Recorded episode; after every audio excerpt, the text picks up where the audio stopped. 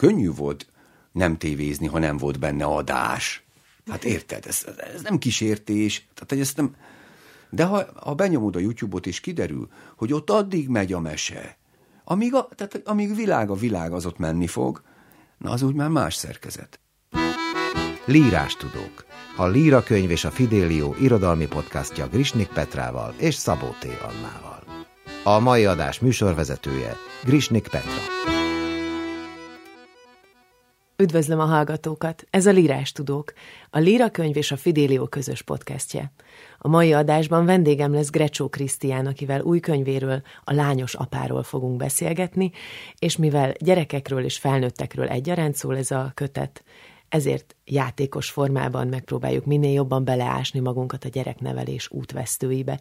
Majd Csabai Máté kollégámmal öt új megjelenést ajánlunk az önök figyelmébe a Líra könyvtől. Tartsanak velünk!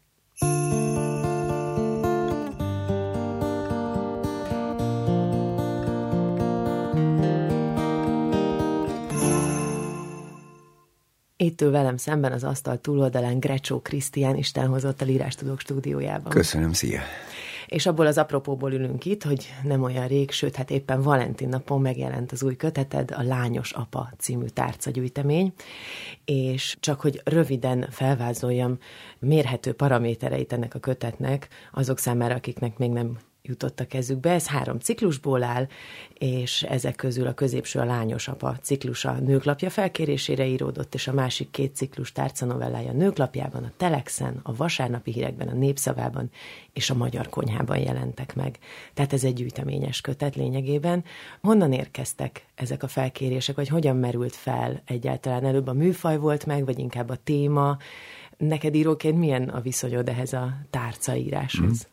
Hát Ugye nekem az végtelen fontos, hogy a, a kötet az kompozíció legyen. Tehát, hogy a, a kötet összessége valami pluszminőséget adjon, és aki, aki azt megkaparintotta magának, az nem azt érezze, hogy most megláthatta, hogy a Grecsó mit írt az elmúlt másfél évben. És tök mindegy, hogy mit írt, mire, hogyan, azt egyben rostálta, fogott egy gerebjét, és a, ami a kertajában volt, ugye, mehet a cefrébe. De nem, nem, erre én nagyon figyelek, ennek a kötetnek a képe már a valami népi idején kirajzolódott, mert hogy ugye nagyon sok írás már akkor megvolt, csak abba meg nem fértek. Mert hogy abban nagyobb testű elbeszélések voltak, teljesen más hangulatú, más hangvételű szövegek. Úgyhogy onnan szépen kijöttek, és akkor már látszott a helye. Meg látszott annak a terve, hogyha a lányos apa sorozatból egyszer kötet lesz, akkor meg tudok neki ágyazni vagyis keretbe tudom tenni. Ugye te is kiemelted, hogy a középső ciklus a lányos apa maga, ami ugye egy élménybeszámoló tulajdonképpen, két hetente jelentkezik a nőklapjában, egy valóban vállaltan, a realitáshoz köthető, tehát hogy nem, fiktív sorozat, és ott a, az apa szerepről, a kételjeimről, a, a kudarcaimról, örömeimről számolok be, hogy merre tartunk. Tehát, hogy ugye ehhez a sorozathoz úgy éreztem, hogy, hogy nagyon passzolna, ha, azért is lesz családos történetek az alcím, ha ennek azért keretet adhatnánk. És ez a keret logikusan a szülői történetek, meg nagyszülői történetekkel indulna. Mert hogy azért ugye az a helyzet vázolódik itt föl, hogy van egy apa szerepet kereső középkorú faszi, aki átéli azt a csodát, hogy nem ő a, a láncszem utolsó kis fityegő szeme, hanem most már csak egy abban a láncban a, a szemek közül. Na de akkor azért körbenéz, hogy ami előtte tartott a láncszemek, ott mi a helyzet, mert a, meg a záró ciklusban tulajdonképpen nagyon sok olyan történet van, ami lehetséges jövőképet rajzol, tehát pedagógusok, nevelődési történetek, ami meg nyilván még nem történhet meg az én lányommal, aki kiscsoportos, de, de, a, de a keret így valós, tehát időkeretben is el lehet képzelni, hogy honnan hová tartunk, és így szerintem egy kicsit másképp működnek a lányos apa történetei is. Mert ugye mi a helyzet? Most pont van egy nagyon erős irodalmi hullám, meg divat hullám, a melegvizet újra felfedeztük, azt minden alkalommal fel kell fedezni a nagy elemi dolgokat. Most éppen Skandináviából indult el egy nagy alanyi szerzői hullám. Vagyis azt mondja, azt mondja az elbeszélő, hogy nem, ez nem fikció, ez én vagyok, valóban én vagyok, ez egy biográf szöveg, rólam szól, a családomról szól, és ha akarod, természetesen te azzal a készlettel olvasod, előítéletekkel, örömmel, akármivel, amit eddig használtál, de ez, ez az én életem, ez én vagyok. Nem akarom mondani, hogy hát efféle könyveket, mint a Szabó Magda is írt volna már, és még nagyon sokan mások, akik, akik nem állították azt soha, hogy fikció, amit írnak, sőt, még a fikcióra is azt állították, hogy valóság. Na most ugye ez elindult Skandináviából, és lett belőle egy ilyen divat hullám. Nekem ehhez alapvetően ez a könyv így ilyen módon nem kapcsolódik, vagy semmi köze nincsen, de érdekes módon ugye az olvasóra mégis hatnak ezek a, ezek a technikák, meg rám is, és azt többen mondták már most így a néhány napos reflexiókban, hogy, hogy érdekesen, hogy ilyen fiktív keretbe kerül mégis, ez a fajta fiktív keretbe, mi szerint persze, hát van itt egy, van itt egy e, e, magát kereső apuka, akinek a, a kudarcai, örömei, azok tulajdonképpen bekerülnek abba a térbe, a, az olvasati térbe, amikor is mi, a, ugye már nem a, az apukát látod, hanem a saját kudarcaidat, örömeidet, tehát egy tükörhelyzet jön létre. Most említett itt ezt a divat hullámot, tehát akkor valószínűleg az is van, hogy, hogy a, az olvasókban is sokkal inkább felmerül igény az e fajta személyes kapcsolódásra az íróval. Nagyon sokszor visszatérő elem, amikor magadról beszélsz, főleg így családi közegben, hogy, hogy te olyan bevallottan szorongós ember vagy, és, és azért így csak megszólalt bennem egy kis hang, hogy de ez nem egy borzasztóan szorongáskeltő helyzet, hogy az ember ennyire felvállalja magát íróként, hogy nincs meg ez a távolság, hogy ez lehetnék is én, vagy, vagy nem is. Jó kérdés, jó kérdés, és igazából azért mosolygok itt nagy, nagy erőkkel, mert milyen szép dolog ez, hogy mindentől tudok szorongani, de ettől nem.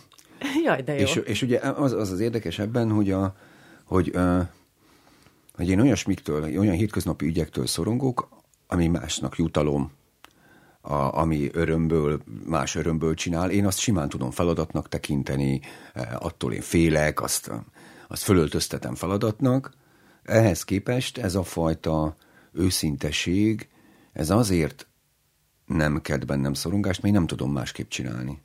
Tehát magánéletben sem tudom másképp csinálni, és íróként sem tudok nem alanyi lenni. Természetesen nagyon sok fiktív szövegem van, nagyon sok minden fikció azokban is, ahol, ahol azt a, én is azt a stratégiát folytatom, hogy azt sugalom, hogy ez az én családom. És természetesen ott a Vera, ugye, a közös ügyünk veled, akit szintén azt tudom mondani, hogy én vagyok, mert a szorongása én vagyok, de hát alapvetően minden más fikció. És én ezt a radikális őszintességet választottam, mert bármi másra próbálkoztam, az le- ledobott engem. Egyszerűen nem, nem működött, és azt vettem észre, hogy sokkal nagyobb gubancokba kerülök, ha megpróbálok tapintatos lenni, megpróbálok óvatos lenni, beteszem a függöny mögé, akkor mindenki meg akarja nézni, mi van a függöny mögött. Ez igaz. Tehát, hogy, hogy egy, egyszerűen én mindig, mindig, a magánéletben is mindig ilyen helyzetekbe keveredtem, és valószínűleg ugye akkor működik egy, egy, írói stílus, ha az a habitus meg világkép, ami mögötte van, az tényleg a tiéd. Tehát, hogy egyszerűen azt mondod, hogy oké, okay, itt vagyok, ez vagyok, ezt tudom csinálni, tehát ilyen értelemben nincs választásom, mert ez jutott. Ezek a gének vannak, ez a világkép, ez a stílus, tehát ezt, ezt kell valamilyenné tenni, mert ha elfödöm, vagy radikálisan más csinálok, akkor hiteltelenné lesz. És akkor valahogy a mondat is azzá lesz. Szerintem a jó tanár is így működik, meg a jó színész is így működik. Nem föltétlenül attól jobb az egyik színész, mint a másik, mert jobb technikái vannak. Egyszerűen csak magában valami eh, jobban a helyén van, vagy egy jó tanár nem azért jó tanár, mert óravázlatokat ír, és mit tudom én micsoda, hanem mert az a figura, aki ott van, attól elhiszed. És ha ő azt mondja, hogy olvasd el, vagy csináld meg azt a feladatot, akkor ő olyan mesterfigura, hogy nem tudod neki nem megcsinálni. És én, én alapvetően ezt gondolom, hogy, hogy itt a lányos apában, ha más nem, akkor a hitel megvan. Tehát, hogy lehet, hogy valakinek nem tetszenek a szövegek, vagy sokféle olvasó van, de hogy, hogy a legmélyebb szintig őszinte, és ha hazudik, akkor magamnak, tehát hogy akkor a, én, én a, a legmélyebbre lekaparok, az biztos. És ezt ezt jó kedvel csinálom, tehát hogy ezzel nekem nincs bajom, meg szeretettel csinálom, tehát, tehát hogy ezeket, ezeket, amikor keresem ezeket a helyzeteket, akkor, akkor azt érzem, hogy azok, akik, a, akik ebben az, ezen az úton jönnének tovább, mert ugyanígy egy ilyen önismereti csávában vannak, amiben nem találták magukat, a, vagy ha találták, akkor nem tetszett, amit találtak, akkor ezek a szövegek talán tudnak, tudnak, ha nem is segítséget adni, de valami, valami lendületet ebben a folyamatban, akkor örülök. Vagy szóval ez, például ilyen nagy vágyaim is vannak, hogy hát ha, hát, ha ez lehetséges játszunk egy játékot. Mit no, állok hozzá? elébe. Ugyanis azt vettem észre, hogy valahogy ilyen szavak olvasás közben így kiugrottak számomra a szövegből. És elkezdtem ezeket a szavakat felírogatni. Most szeretném, ha azt játszanánk, hogy én kimondom ezeket a szavakat, és akkor mondd el, hogy mi az első dolog, ami eszedbe jut Jó. róla, akár az írás kapcsán, hogyha eszedbe jut, hogy melyik novellában van, akár pedig csak úgy ma délelőtt, és akkor utána én is elmondom. Jó, rendben. Hogy mi jutott eszembe. Na kérlek szépen, az első szó rögtön a fehér özön. Ó, hát eh, gyerekkorom kedves szava, eh, és egy illat jut róla eszembe, mert ezt a szót akkor használtuk, ha a nagyipari termelésben, a nagyipari az nem jó szó, tehát a nagy mezőgazdasági termelésben termett ez a paprika, és a, ha sok paprika van együtt, tehát láda számra van a paprika, akkor nem olyan illata van, mint amikor a piacon.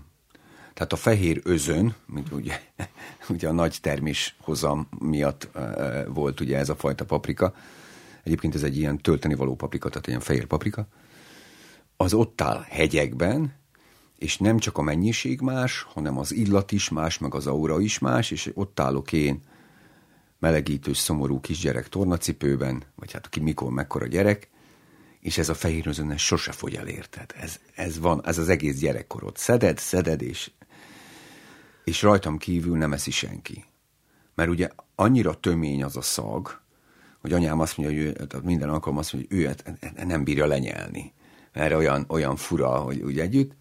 Úgyhogy, úgyhogy ez a, a, a fehér özön az, az valaminek az áradását jelenti, de legfőképpen a munkáit.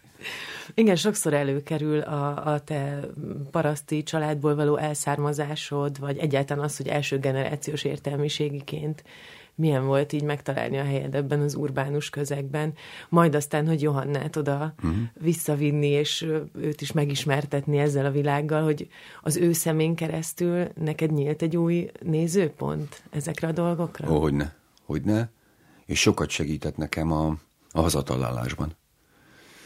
És ami ugye a hazatalálás, meg azt is jelentette, hogy itt is sokkal jobban megbékéltem magammal. Mert a kettő nem gondoltam volna, hogy ennyire szoros összefüggésben van.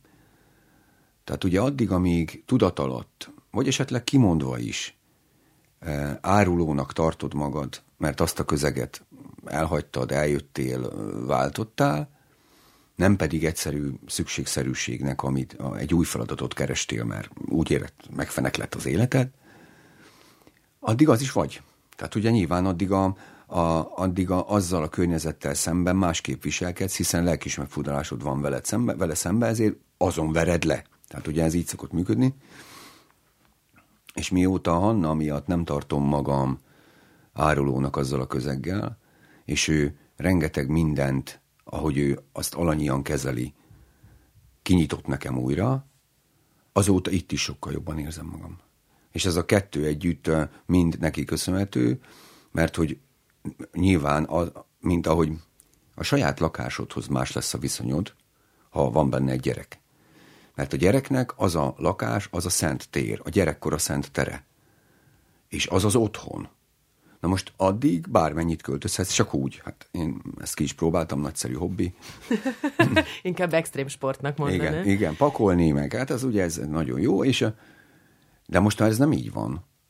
Tehát ugye az a, az a viszony attól kezdve a, a, ahhoz, a, a, ahhoz az otthonhoz, amit ő mutat, attól kezdve egyszer csak neked is otthon lehet.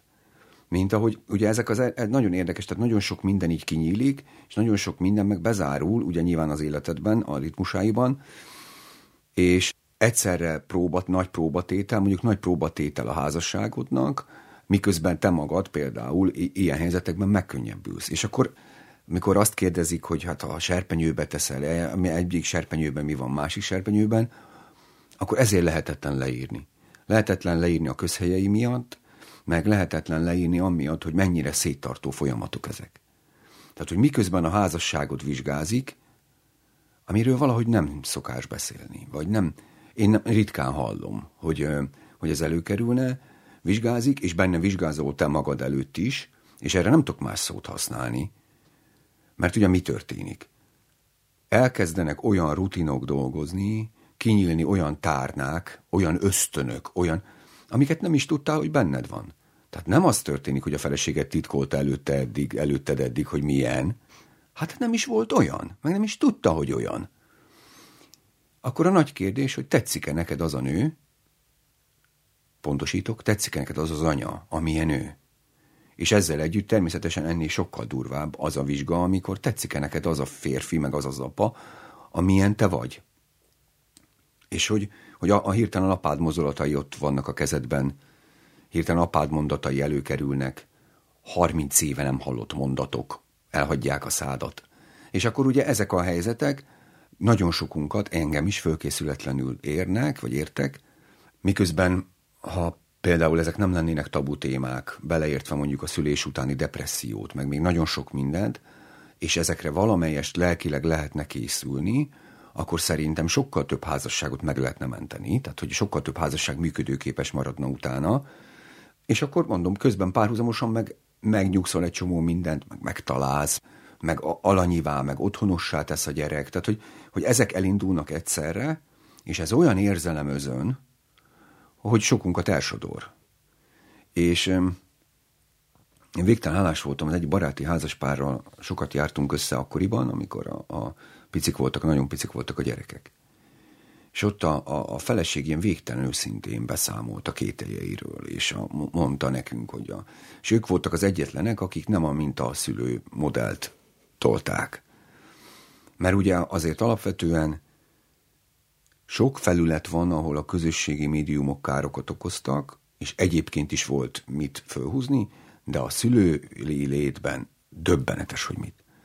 Tehát a tökéletesség mintázata, demonstrálni, kirakatba tenni, hogy én milyen jól alakítom a család életét, ami gyerekünk jár hittanra, és mellette lovagol, vagy lovagló hittanra, és közben úszik, és a, a, még arra is van időm, hogy a, a sportoljak, és tökéletes vagyok, és mutatom, hogy a, a lehetőségek tárházát hogyan. Na most ez olyan, szerintem olyan haragot, indulatot, fáradtságot, szorongást hoz azokban, akik ezt nem tudják ilyen tempóban, vagy valószínűleg akik ezt demonstrálják, se tudják így, csak így látszik, vagy ez. És akkor ebben a menetben vagy lúzer vagy, mert az is látszik rajtad, ha nem vagy hajlandó ebbe beleszállni, és akkor megmosolyognak, és a, a lúzer vagy, vagy megpróbálsz, megpróbálsz valamilyen módon versenyt futni. Én, én maradtam a lúzer, tehát hogy én nem tudtam mit csinálni, mert egyszerűen reménytelen. De hogy, hogy na minden esetre visszakanyarodva, hogy ott akkor, hogy ott akkor meg kimondhatja az ember, hogy van a fáradtságnak olyan szintje, amikor gyűlöletet érez. Meg van, vannak olyan helyzetek, meg olyan emberek, akiknek nem jön rögtön. És ha ott van egy bőgő masina, amibe itt bemegy egy anyag, ott kijön egy másik, és ez három hónap múlva még mindig így megy, és ezen kívül semmilyen reakciója nincsen, és ettől ő el van keseredve, meg fáradt, ezt nem lehet mondani. Mert, mert a, azt a környezetet alakítottuk ki magunk köré, és ezzel nem lehet a politikát hibáztatni, mert ez már tényleg nem. De e, valahogy ez a környezet alakult ki, hogy, hogy nem segítő környezetet élünk. És ez az, nekem azért nagyon fáj, mert alig egy generációval ezelőtt ez a környezet még segítő környezet volt. Tehát ha ha azt mondjuk, pedig mi nem vagyunk egy generáció, de szerintem még te is abban nőttél föl, hogy a, a nevelés az egy közösségi feladat volt. Tehát ha te átmentél a szomszédba, ott kaptál egy karé lekvároskenyeret, lehetett játszani, játszottatok, ezzel együtt természetesen a szomszéd anyuka rád is szólt, ha arról volt szó, hogy hát te gyere ki az árokból, meg mit csinálsz te ott. És ezt nagyjából, hogy a, a gyerek egója is helyen legyen, te se bolonduljál meg, ezt így lehet csinálni, ha a közösség nevel, ha a közösség neveli a gyereket. Vagyis, vagyis az a tér, az utcatere, a játszótér, a, a, a, a, tehát a gyerek valósága, az egy felnőttek által leuralt, vigyázott közeg. Mi van most? Csak az individuális helyzet? A gyerekedre senki rá nem szólhat, sőt, ha a játszótéren azt merem mondani egy gyereknek, hogy mindjárt kitörött a édesfiam, akkor jó esetben nagy valószínűséggel nehéz helyzetbe sodrom magam, mit dumálok bele, az az ő gyereke, mit képzelek én magamról. Vagyis megszűnt a, megszűnt a segítőközeg, és a tripla energiával, a mai szülők tripla energiával próbálják meg elérni azt a nulla szintet, amit a mi szüleink minden különösebb gond nélkül, vagy nyilván nem, tehát nyilván azt is nagyon, de hogy azt elérték a közösség erejével. És ez, ez engem meglep, vagy nehezen viselem, nem lehet, tehát nem tudod átalakítani. Most azt látom, hogy, hogy kis közösségekben lehet ezt átélni. Tehát kis közösségekben egy idő után mondjuk kórusba jár a gyerek, vagy színjátszóra jár a gyerek, vagy lovagolni jár, és ott esetleg kialakulhat egy olyan óvóvédő közösség, ami talán ezt hát ha nem is pótolni, de valamilyen módon a, a zárt aurájában ugyan, de, de, de imitálni tudja, és igazából én ez, ezektől a helyzetektől se igyekeztem elugrani, amikor ezekben a szövegekben beszélek. Tehát azt mondani, hogy igen, én nekem ez fáj, én nekem ez nem megy, én nekem jó jönne a, a, a segítség, mert én úgy, nagyon sokszor úgy érzem, hogy, hogy nem tudjuk megoldani. Egy kicsit kapcsolódik is a következő szó, amit kiválasztottam, az pedig a földindulás. Ha. El is tudom képzelni, meg hiszen te is mesélsz róla, hogy Hanna érkezés az önmagában egy mindent mhm. megváltoztató dolog volt, de azért, hogy itt szó esik a te múltadból, történetekről, vállásról, özvegységről, háborúkról, sőt jelenkori háborúkról is, és valahogy minden más fénytörésbe kerül ahhoz képest, hogy, hogy Hanna van. Uh-huh. És szerinted változott az benned, hogy a földindulást hogyan éled meg, mióta édesapa vagy? Hogyne. Hogyne. Bizonyos szempontból még aggódósabb lettem, mert van kit félteni, és ez nyilván, nyilván egy természetes reakció, tehát hogy a, a legelemébb közhely ez, és nyilván ez ettől kiszolgáltatott egy szülő, tehát hogy a, a remekül irányíthatók és uralhatók a szülők, hiszen hiszen vezethető a gyerek által. Na ez már majdnem politika, úgyhogy ezt akkor hagyjuk. De hogy, a, hogy egyébként meg a, az, hogy a saját földulásaim, ma nincs idő mennyit törődni, és nem kell, nem, nem folyton a saját egómat fényezgetem, mert arra sincs időm, az nagyon jót tett nekem. Nagyon jót tett, rengeteg szempontból. A 43 éves voltam, amikor apa lettem, és nagyon fáradt voltam már magamtól. Hurcoltam valamit, amit már nem akartam, de ami már nem volt természetes, hogy viszem. Már csak azért is, mert mondjuk a, a szüleim generációjában ilyen időskorban már nagyszülőké illet lenni, mert ugye 20 körül szültek, és akkor az már 43-mal már bőven nagyszülő. Hát van is ilyen helyzet, bevallom neked. Tehát azért nem minden szülő tegez vissza az óvodába, és csak nem is csodálom. Tehát ha ott van egy huszas, aki rám néz, annak le- lehet, hogy a, a, az apja olyan idős, mint én. Tehát nem a, De ez csak azért van, mert mákos a szakállad meg. Hát igen, lehetséges azért, meg nem érdekes, de hogy, hogy ugye ezeket a terheket is le tudtam rakni. Fájdalmas lerakni, mert szereted fényesítgetni, meg, meg úgy érzed, hogy korlátozott, meg hogy meg először én legalábbis így voltam, küzdöttem érte, és szerettem volna bizonyos tereket megtartani, bizonyos... Tudod, mit viseltem a legnehezebben a, ebbe a földindulásba, ha már az a szónál vagyunk? Hogy nincsenek az életemnek átmenetei. Nekem, én nem tudtam, hogy nekem ilyen fontosak az átmenetek. Átmenetek a hétköznapban, átmenetek a hétköznap bizonyos helyzeteiben. Tehát, hogyha eljössz egy ilyen interjúra, és utána a, mész egy másikba, akkor legalább egy tíz perc legyen, amíg az agyad átkapcsol, amíg a habitus, a, a honnan beszélsz. Egy, és hogy nincsenek ilyenek, hanem esel egyikből a másikba, durván. És, és ment ez a küzdelem, ami mondom nagyon fájdalmas volt, meg nyilván területvesztésekkel járt, és egyszer csak észrevettem, hogy jobban érzem magam a bőrömben. Hogy az az ember, aki, aki nem akarja ezeket uralni állandóan, az jobban tetszik nekem. Tehát szívesebben vagyok vele. Már pedig, hát muszáj magaddal lenni, tehát hogy azt nem menni kell. És milyen e... érdekes, hogy pont egy ilyen nagyon felelősségteljes pozícióban élvezi az ember, hogy elengedheti a kontrollt kicsit. Igen. Ez olyan jó. Most már emlegettél egy tabu témát, és most a következő szónál így kicsit csalva a saját szabályaimmal, én mondom el, hogy miért választottam, ugyanis megakadt a szemem azon a szón, hogy fesztivál. Ugyanis nálunk egy visszatérő mondat volt kiskoromban, hogy édes gyerekem, ne csináld a fesztivált. Igen, igen. És azért te abban is őszinte vagy, hogy leírod, hogy, hogy milyen az, amikor, amikor megjelenik az úgynevezett, tényleg nincs erre jobb szavunk, de ezt most a legszeretettelibben mondom, a hiszti. Hogy, hogy ott, ott milyen felnőttnek lenni, és milyen gyereknek lenni, és, és hogy azért abban vannak könnyek, meg feszültség, meg tehetetlenség, hogy én úgy gondolom, hogy ez is egy ilyen tabunak a, a, az áthágása, hogy erről te mesélsz. Igyekeztem ezügyben is őszinte lenni, mert azzal, hogy a demonstrálni azt, hogy milyen jó szülő vagy, vagy te meg tudod oldani, azzal tényleg tele van a padlás.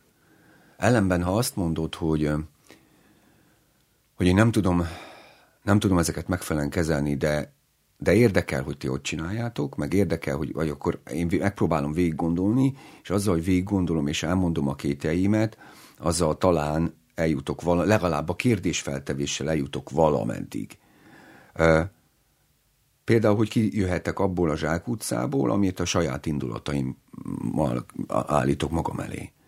Ugye a, a hát most nekem ez a legaktuálisabb kérdés, amit föl tudtál tenni, tehát hogy ugye egy ilyen dackorszak közepén vagyunk, tehát a válasz csak nem lehet. Tehát nincs az az Isten, hogy, a, hogy valami igen, és mindig-mindig belátom, naponta többször is, akár, hogyha indulatosan reagálok, azzal csak romtok a helyzeten és mindig mégis képes vagyok indulatosan reagálni. Egyszer, nagyon érdekes volt, egyszer kaptam egy olvasói levelet, ami nagyon sok erőt adott.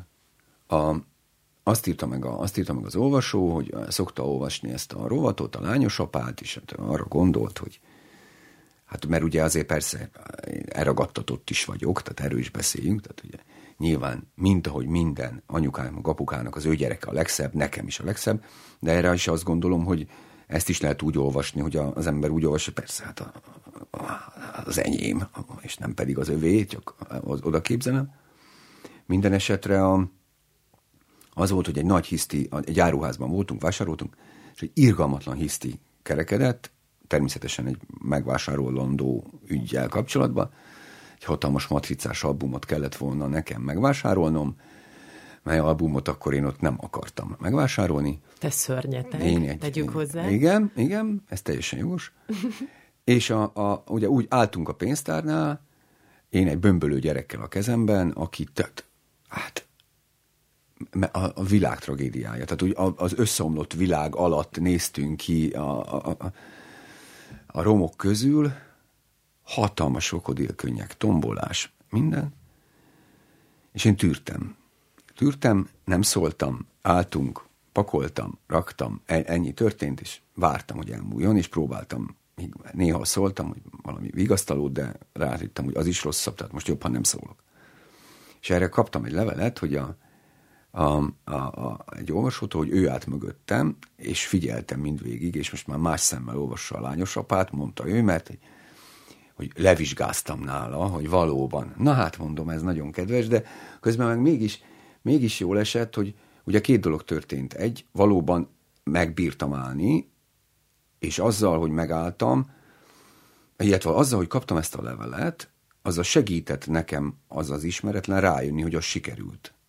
Mert hogy ez a másik nagy hiba, hogyha valamit végre megcsináltál, meg ügyes volt, akkor ne felejtsd el, ne felejts neki örülni. Ne felejts örülni a helyzeteknek, meg ne felejts el benne lenni. És nekem ez egy nehéz feladat ott lenni, a helyzetben ott lenni. Nem a múltba vágyni, nem idegen helyzetbe, nem valami olyanba, ami épp ott nincs, hanem teljes erővel jelen lenni.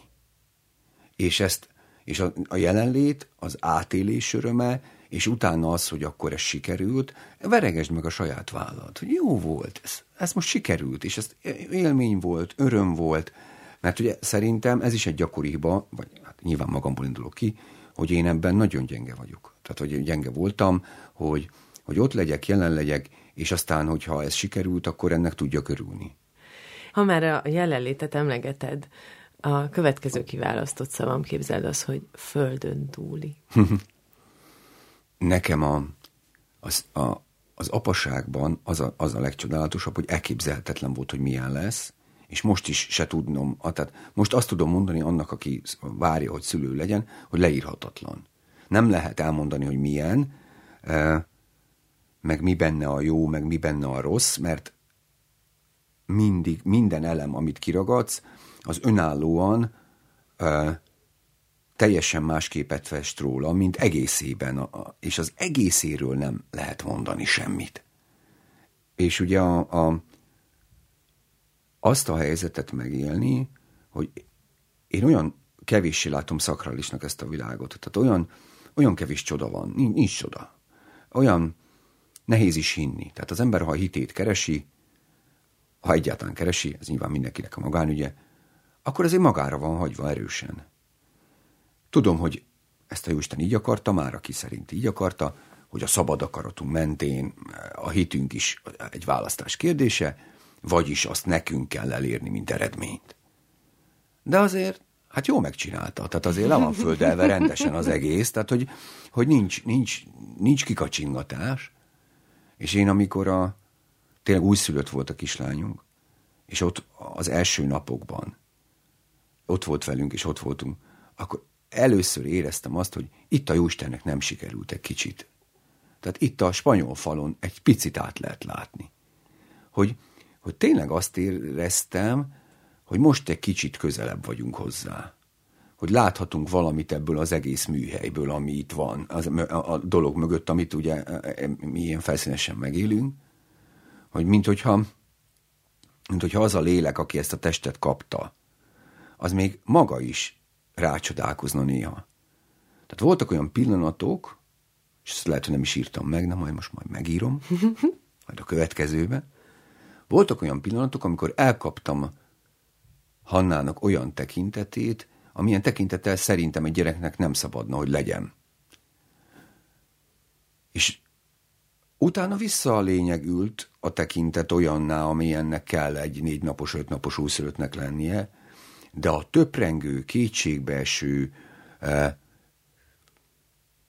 szinte esetenként majdnem depressziós, vagy, vagy tehát, hogy ott van egy olyan, olyan tapasztalt valami töprengésre és a mélyfúrásra alkalmas tekintet, ami látod, hogy küzd. Hogy, és aztán, mintha csak megrémült volna, hogy rajta kaptam, gyors vissza az egész. Uh, és az ilyen, nem csak az ilyen pillanatok, hanem nyilván az érintés ereje, az a csoda, ami akkor történik, az, az mondom, először volt úgy életemben, hogy, hogy átélhettem valamit, ami e, e, e, e felé vitt. Hogy, hogy jé, hát tényleg lehet, hogyha elhúzhatnám azt a függőn, tényleg van ott valami. És ezt azért, azért ezt sokszor nehéz elhinni. Tehát én, én alapvetően ezen az úton vagyok, és szeretek, ném, szeretnék ebbe előrébb menni. Nehéz, de szeretnék benne előrébb menni. Szeretnék, szeretnék ezügyben teljesen önazonos lenni, és tá, hogy, hogy megélhessem, meg támaszkodhassak erre a hitre, ne legyen örökkétele kételjel, meg szétesve, meg minden, de hogy, hogy ez, ebben a pillanatban például könnyű volt. Tehát, hogy itt, hogy itt akkor hirtelen az volt, hogy ott hogy mi a szavunk egyébként? A földön, földön túl. túl. Hát akkor, hogy ott a földön túl, igen. Az elérzékenyülés mellett azért én borzasztó sokat nevettem ezeken Jaj, de a, a tárcákon, és ezért az utolsó szó, amit kiválasztottam, az a fogalmazni szó, mert eleve azt gondolom, hogy borzasztó nehéz lehet szavakat találni arra, amiket az ember ilyenkor érez, ahogy most is mondtad, hogy, hogy van egy pont, amikor elfogy, hogy onnantól mm. már mhm. csak érezni lehet. Ugyanakkor együtt élsz egy másik emberi lényel, aki a világ legtermészetesebb módján, amit épp nem tud megfogalmazni, arra talál egy szót, vagy rámutat, és azt mondja me, vagy, vagy valahogy az levegőből összefogdosott hangokból alkot magának egy saját szót, vagy megírja a WC papír guriga című dalt, amikor már vannak valóságos szavai, és azért az, az így kacarászás közben így bennem volt, hogy a színészeknek van az úgynevezett fikcsiles, amikor látsz egy nagyon érdekes karaktert, és megpróbálod úgy leolvasni, hogy uh-huh, na, hogy, hogy uh-huh. mozog, hogy beszél, mert hogy ez hát, ha még később jó lesz, igen, igen. hogy egy írónak van ilyen, hogy hogy ott van veled mégiscsak egy háztartásban valaki, aki olyan felszabadultan és a világ legtermészetesebb módján zsonglőrködik a szó, szavakkal, szókészletével, vagy, vagy egyáltalán, hogy, hogy ezt szerinted íróként tud rád hatni? Hogyne, hát hogyne. Eleve nagyon meglep, hogy, hogy ugye egy három éves gyereknek olyan fantáziája van, és azt olyan bátran használja, hogy ugye a, nagyon gyakoriak a, a ilyen idős gyerekeknél a fiktív barátok, és a fiktív barátokkal leírt folyamatos történés. A, hogyan változik, mi történt vele, mit csináltak együtt.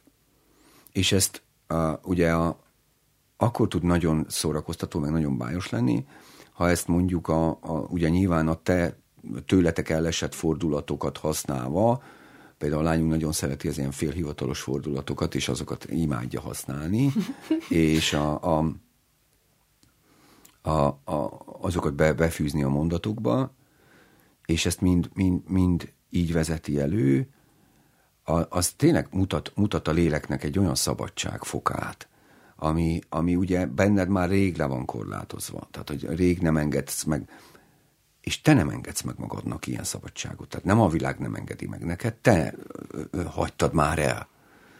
És, vagy legalábbis hát én, én így jártam, de szerintem nehéz, nehéz ezt őrizni, és ezt a szabadságot is szeretetet, hogy nem. Tehát, hogy erre, ennek a rácsodálkozását, ennek az örömét. Azt tanulni valahogy a gyerekettől, és én ezt ebben vagyok, hogy, hogy a világ, a, a világ öröme. Hogy hogy lehet örülni egy, egy répának tehát, hogy, és nem az csak azért, mert finom, hanem mert mekkora csoda, hogy ott kinőtt a földből. És ha ott a kertbe felveheted, akkor nézd, nézd, milyen, nézd, apa, milyen gyönyörű lett. Hogy mi? És ezt úgy elfelejted. Pedig ez volt, volt ez a csoda, és a világgal szembeni csoda, és akkor nyilván a nyelvvel szembeni csoda. Rengeteget kérdez, és akkor az miért mondjuk úgy, meg akkor magyarázom, meg megyünk bele. Úgyhogy, úgyhogy persze, én ebből, én ebből nagyon sokat tanulok, működtetem. Honvágyam is van egy ilyen régi szabadságba, abba a szabadságban, amikor még én is így Hajó Kovács módjára bármit mertem. Most meg már ugye nyilván ez a korlátozott félelem van, hogy csak azt szabad csinálni, amihez értesz. De, de nagy, na, nagy, nagy dolog ez, és hát ugye, ugye próbálom megfogalmazni, és ha már fogalmazni szó, nál ugye ez a, amiről szintén szó van végig a lányos apában, hogy ugye van egy átalakuló apa szerep most a ma, a ma Kelet-Európájában, ami valószínűleg jóval előrébb tart Nyugat-Európában. Ez ugye a, adódik abból a, az individualista helyzetből is, amit fölvázoltam, vagyis hogy a közösség szerepe jóval kisebb, másfelől meg adódik abból, hogy a férfiak jóval erősebben jelen vannak a családi életben. Jelen vannak a háztartási munkában, jó esetben természetesen, tehát ez indult el, meg jelen vannak a gyerek életében. A gyerek történeteiben, a hétköznapjaiban, a, a, tehát már nem az van kiírva a, a, az óvodában, hogy kedves anyukák. Más most ott van, kedves anyukák és apukák. Mert azért most már sok apuka jár állandóan, és van ott is és megy a fogadórára, vagy... És, és ez egy nagyon megváltozott helyzet, amire szerintem még a társadalom nem reagált, a férfiak se nagyon, tehát nem nagyon tudnak ők sem magukkal. Nagyon sok probléma van, amivel, ami egyelőre feloldhatatlannak látszik. Például az, hogy ugye nincs privát idő. Tehát ugye, ha 14 órát kell dolgozni, meg 12-t, és akkor maradékban vagy a gyerekkel, vagy mikor, hogy vagy, meg akkor nincs a, a házasság óvására, és bármi másra már nem marad. Tehát, hogy nagyon sok minden hiányzik hozzá, ami, a, a, a, ami miatt sokkal könnyebben vannak előrébb nyugaton. Tehát, hogy amíg a, tehát amíg mondjuk nincs munkavédelmi helyzetek, nincsenek, nincsenek ö, ö, szakszervezeti helyzetek, nincsenek, nincs védelem, addig nincs a privát életnek sem mozdulása. És ez, és ez akkor is megindult, tehát hogy ez ennek ellenére is megindult, mert nem lehetett visszatartani, és megváltozott, sok mindenben megváltozott, sok mindenben úgy változott meg, hogy segítség kellene mellé, meg, meg ö,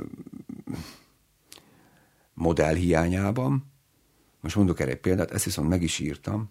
Tehát amikor a, ahogyan én viselkedek a lányommal, arra egyszer rácsodálkozott anyám férje, aki egy nagyon más modellt ismer. És jó indulattal csodálkozott rá, tehát ez egy, e, e, e, ez egy igaz, a klasszikus értemben rácsodálkozás volt, vagyis azt mondta, hogy hát, hogy biztos rendben van az, hogy én ennyire kimutatom az érzelmeimet, ennyire ott vagyok, ennyire. Hát az apa figura az azért van, hogy távolságot tartson, hogy tekintély legyen, hogy keret legyen, hogy...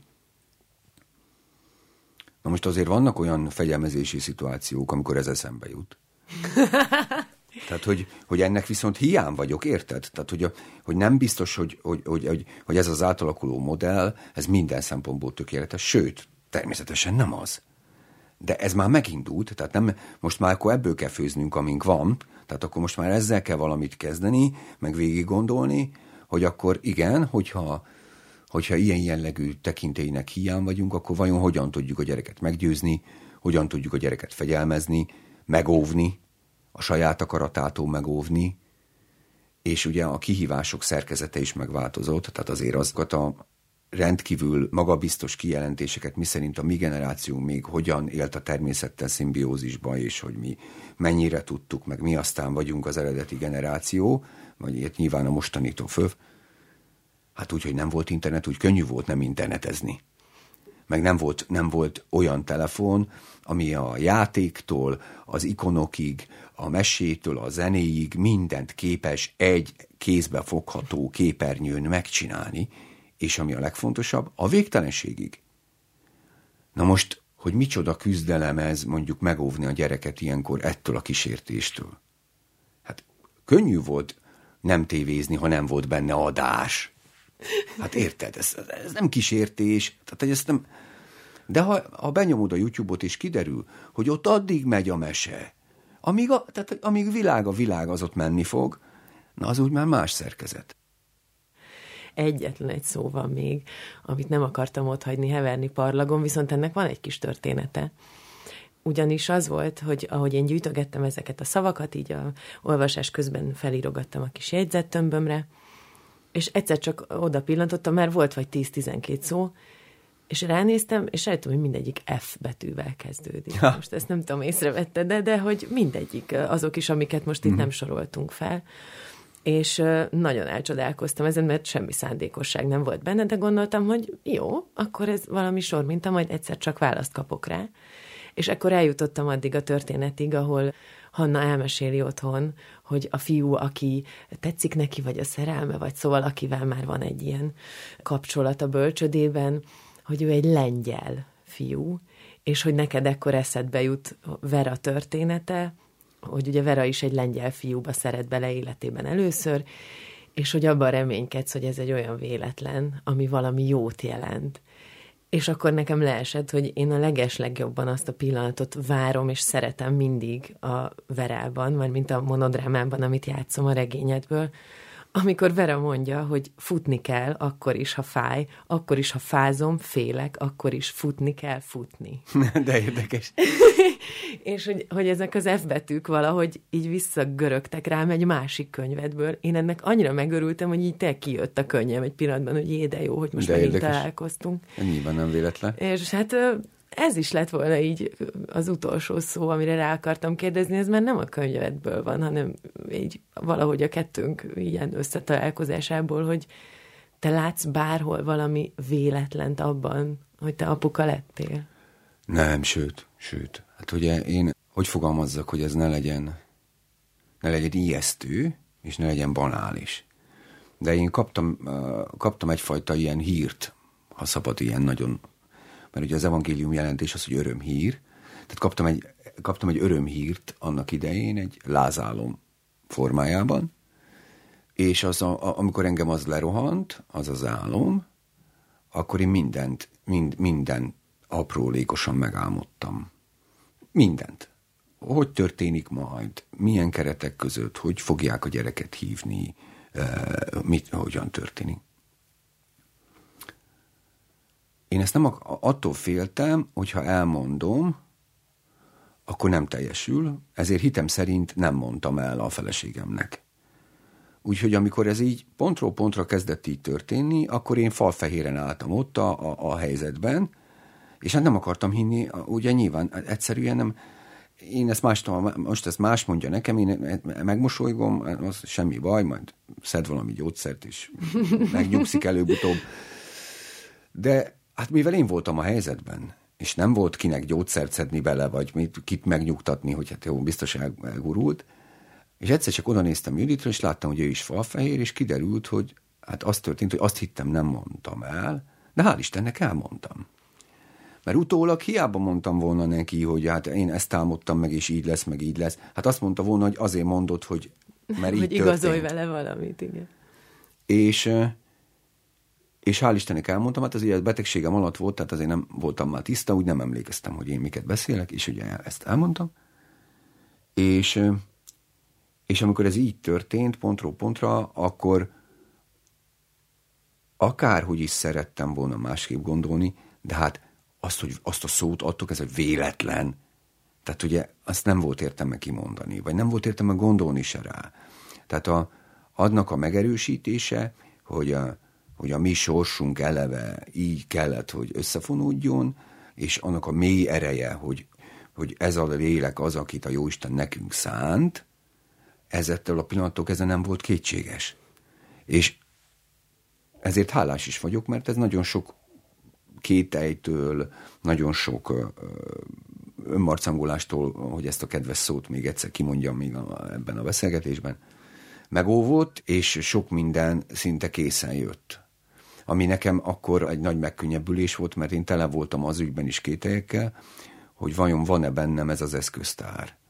Van-e a lelkemnek az a szeglete, amiben a, a szülői szeretetnek ez, a, ez az addig hát egyáltalán át nem élt, sőt, engem idegesített a másik gyereke. Hát, jöjjön ide, meg hát beszéljen, neki érdekel.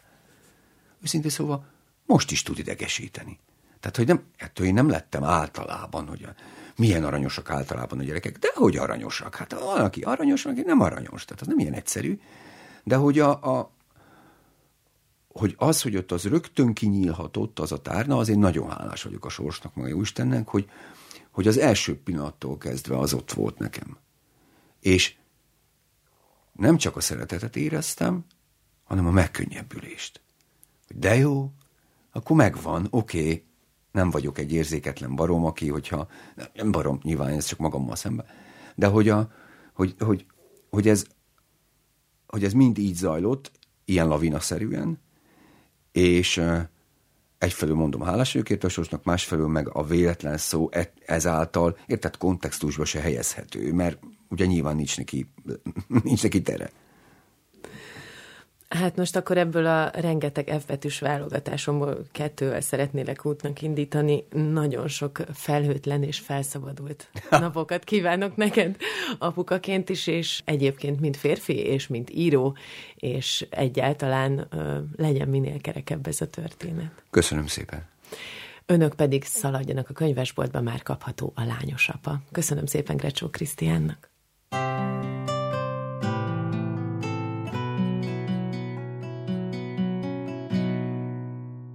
Köszöntök én is minden hallgatót, Csobai Máté vagyok. A műsor második felében ajánlunk néhány könyvet a Líra könyv megjelenéseiből. Elsőként egy biológiai ismeretterjesztő könyvet Niklas Brandbortól, a Halhatatlan Medúza címmel, az Ateneum kiadótól.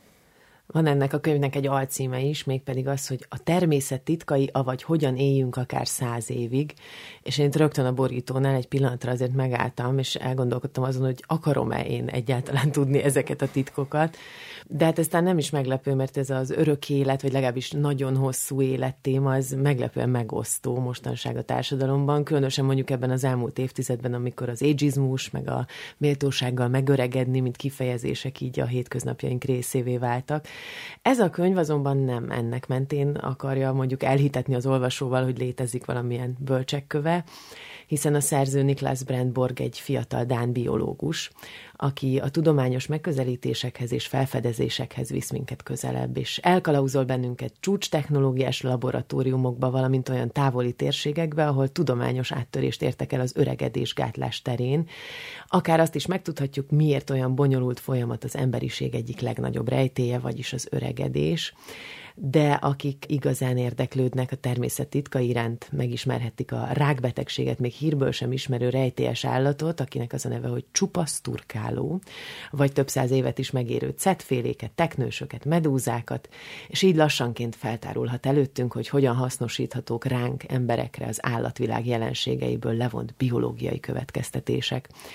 Tehát végső soron a könyv azt állítja, hogy a hosszú és egészséges élet kulcsa körülöttünk van, hogyha elég figyelmesek vagyunk.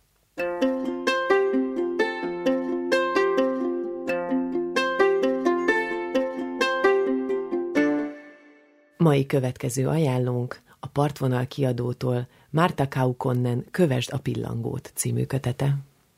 A finn szerző, aki eredetileg filmkritikus Helsinkiből, nagyon ötletes alaphelyzetből építi fel ezt a pszichotrillert. A főhős Ira sorozatgyilkos, és mindössze 20 éves. Így persze nem meglepő, hogy tettei mögött kegyetlen gyerekkora áll. A másik főszereplő viszont egy pszichoterapeuta, Clarissa, féle pszichológus celebritás az országban, akinek Ira a kliense lesz. A regény fejezetei mind más-más szemszögből írják le az eseményeket, kicsit olyan, mintha egy dokumentumfilmet látnánk, amiben mindenki elmondja a saját részét. Persze mindenhez jár egy csavaros végkifejlet, amitől tényleg fogja a fejét az olvasó, de erről már hadd ne áruljunk el semmit.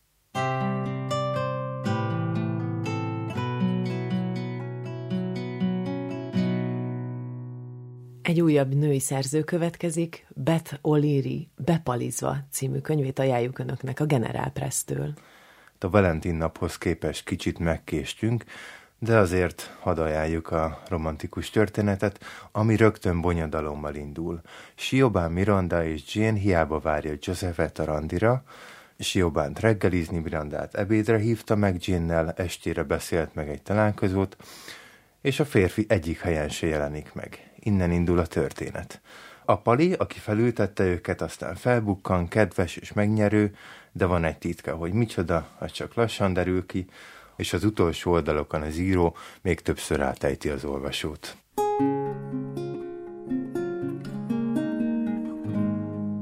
Következő könyvünk Erdő Zsuzsannától az Engem válasz a Mennő könyvek kiadásában.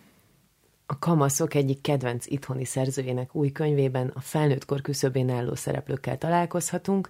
A főszereplő Milán lassan betölti a 18. életévét, és nincs sok barátja, de mégsem magányos, ugyanis egy állatmenhelyen dolgozik, mert élhal a kutyákért. Az ő történetét olvashatjuk, amelyet ijesztő és szívmelengető fordulatok egyaránt izgalmassá tesznek, és együtt fejthetjük meg Milánnal, hogy vajon ki az, akire igazán támaszkodhat a bajban. Tehát ez egy kalandos szívhez szóló kötet, kötet nem csak kutya bolond kamaszoknak.